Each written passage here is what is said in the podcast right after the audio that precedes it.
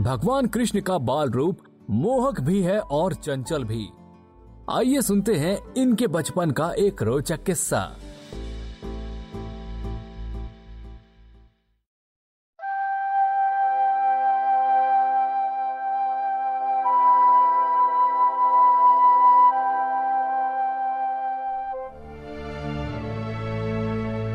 मथुरा नरेश कंस के पास सब कुछ था।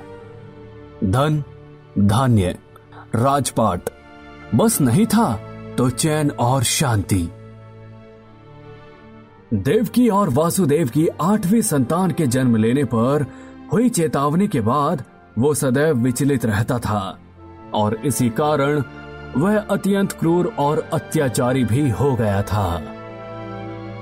फिर एक दिन नारद मुनि ने कंस को जाकर बता ही दिया कि नंद बाबा का पुत्र बालकृष्ण ही देवकी की आठवीं संतान है, जिसे जन्म लेते ही वासुदेव छिपाकर अपने मित्र नंद के घर गोकुल छोड़ आए थे। यह बात सुनते ही कंस ने केशी नाम के एक सेवक असुर को बुलाया और उसे नंद बाबा के दोनों पुत्र को मार डालने का आदेश दिया।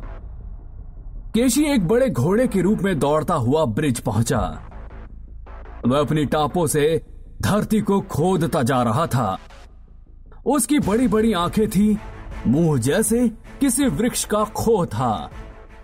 उसे देखते ही डर लगता था। मोटी गर्दन, विशाल शरीर जैसे काले बादल की घटा हो। उसकी भयानक हिनहिनाहट से सब गोकुलवासी भैंसे काँप रहे थे। बाल कृष्ण ने जब जाना कि केसी लड़ने के लिए उन्हीं को ढूंढ रहा है, तब वह आगे बढ़कर उसके सामने आ गए और उन्होंने एक सिंह के समान गरज कर उसे ललकारा। बाल कृष्ण को सामने आया देख, वह और भी चिढ़ गया। तथा उसकी ओर इस प्रकार मुँह फैलाकर दौड़ा, मानो आकाश को भी पी जाएगा। केशी पर विजय पाना तो कठिन था ही, उसे पकड़ लेना भी आसान नहीं था।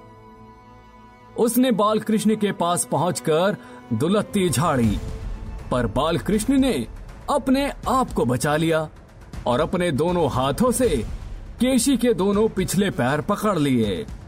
फिर जैसे गरुड़ सांप को पकड़कर झटक देते हैं, उसी प्रकार घुमाकर बड़े गर्व के साथ 400 हाथ की दूरी पर फेंक दिया और खुद अकड़कर खड़े हो गए। जब केशी ने होश संभाला तो वह फिर उठ खड़ा हुआ।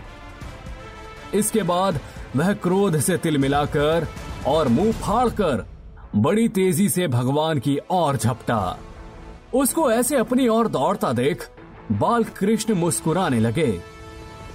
बाल कृष्ण का अत्यंत कोमल कर कमल भी उस समय ऐसा हो गया, मानो लोहा तप गया हो। उसका स्पर्श होते ही केशी के दांत टूटकर गिर गए और बाल कृष्ण का भुजदंड उसके मुँह में बढ़ने लगा। बाल कृष्ण का हाथ उसके मुँह में इतना बढ़ गया कि उसकी सांसों के भी आने जाने का मार्ग ना रहा। अब तो दम घुटने के कारण वह छटपटाने लगा और थोड़ी ही देर में वह प्राण त्याग कर पृथ्वी पर गिर पड़ा। सर्वशक्तिमान श्री कृष्ण ने उसके शरीर से अपनी भुजा खींच ली। सब देवी देवता यह देखकर हैरान रह गए। कि कैसे बाल कृष्ण ने बिना किसी प्रयत्न के शत्रु का नाश कर डाला।